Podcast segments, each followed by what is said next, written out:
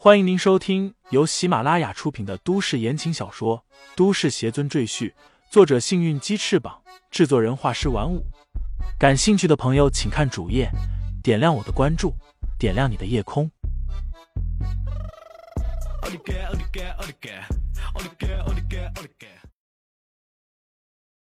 第一百一十六章：横扫千军上。这三轮比试分别是比定力、比耐力和比实力。新烈正色说道：“这第一轮比定力，是看谁的心智坚定，能够抵抗心魔的诱惑。想要成为我们鬼众道的高级成员，这一点必不可少。第二轮比耐力，就是把身体里的能量输入到开门石里，只要把开门石的能量充满。”通往前方的大门才能打开。说白了，就是看谁体内蕴含的能量更多、更持久。最后一轮就简单粗暴多了，擂台比武，看谁实力最强，获胜者便可觐见道主，获得无上荣光。心烈一脸神往，他从二十五岁加入鬼众道，至今已经过去三十多年，但他只见过道主一次。也正是这一次，他被提拔为东北分部的部长。可惜从那之后，他再也无缘与道主见面，因此深感遗憾。新部长，道主他老人家长什么样子？李承前不动声色的问道。心烈眼望窗外，追忆道：“三十年前我见道主的时候，他老人家已经七十多岁，现在应该是过百了。”百岁老人李承前暗自点头，他可以根据这个特点来锁定鬼众道道主。只要一见面确定了身份，他便要出手了。您好，这是本饭店特意赠送的菜品，希望各位下次继续光临本店。一位年轻的女服务员端着一盘走进来，不知是否有意，她将那盘菜放在李承前的面前，然后笑道：“请慢用。”李承前似笑非笑的瞥了他一眼，暗道：“你不会又在菜里下药了吧？”段柔，段柔不知道李承前已经认出他来，满脸职业微笑的冲众人点头，然后退出了包房。李承前自然不会吃这盘可疑的菜，随手推给了旁边的一个鬼众道门徒。那人也是个吃货，还笑着跟李承前道谢。星烈今天心情特别好。似乎是因为李承前的缘故，让他以为今年获胜的希望非常大。一想到自己有生之年又能见到道主，他便特别兴奋，忍不住又多喝了几杯。宴席结束，东北分部定的客房就在旁边不远，一家三星级的酒店里，众人自行前往。王源告诉李承前，每次鬼众道集会，所有的食宿和出行都由分部出钱。门徒只要来参加就可以了。这一趟天津之行，仅东北分部就有两三百人参加，所有费用加起来可不是小数。如果联想到全国所有分部，那花销更是惊人。王源预测少说的上千万。由此可见，鬼众道的实力有多雄厚。这样庞大的组织，楚家、赵家还有他们背后的秦家，怎么会放任不管？李承前提出自己的疑问。王元道：“这鬼众道历史悠久，据说和秦家差不多一个朝代出现的。”他压低声音说道：“有人说，其实鬼众道和秦家之间的关系非比寻常，具体情况咱们就不得而知了。”难怪。李承前若有所思的点点头。到了客房。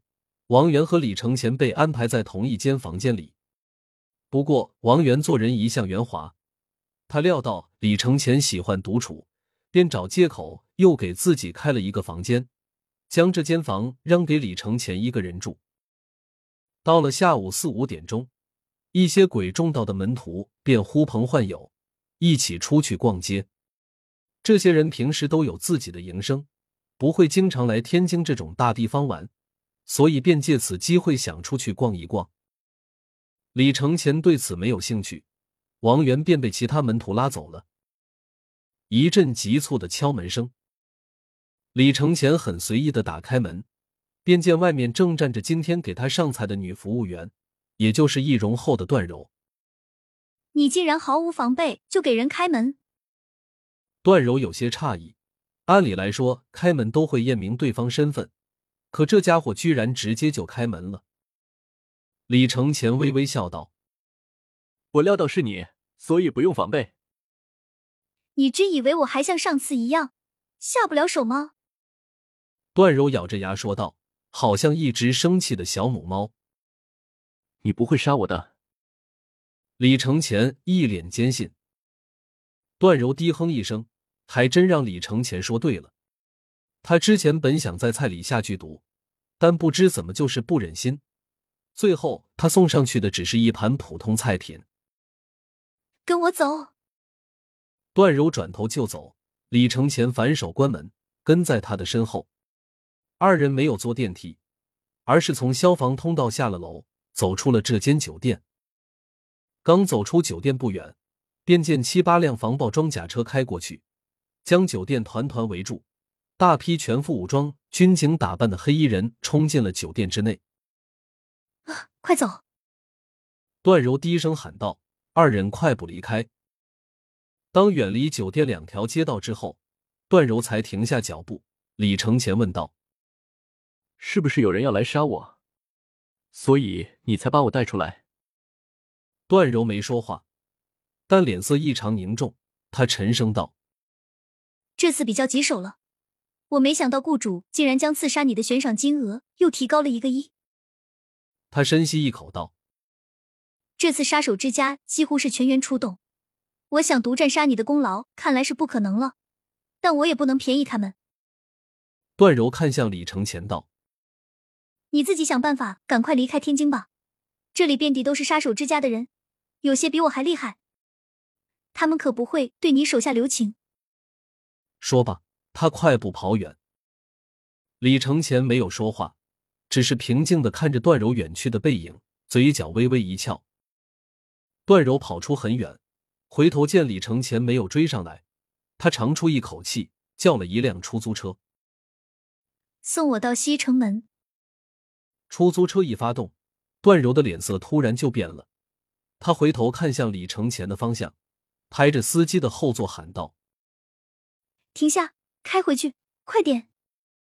段柔小姐，你还是乖乖的待在车上吧。”那司机突然冷冷说道：“旭龙已经把他包围了。”你也识相一点，别去捣乱。段柔咬了咬唇，突然拔出匕首，从司机的车座后面刺进去。那司机反应也是迅速，一个猛刹车，段柔被惯性摔倒后座上。当他爬起来时，那司机已经锁了车门，逃之夭夭了。该死！段柔用脚死命的踹车窗玻璃，费了好大劲才把玻璃踢碎。他从车里爬出来。拼命向原来的方向狂奔，心里喊着：“李承前，你可别死，别死！”听众朋友们，本集已播讲完毕，欢迎订阅专辑，投喂月票支持我。你的微醺夜晚，有我的夏季陪伴。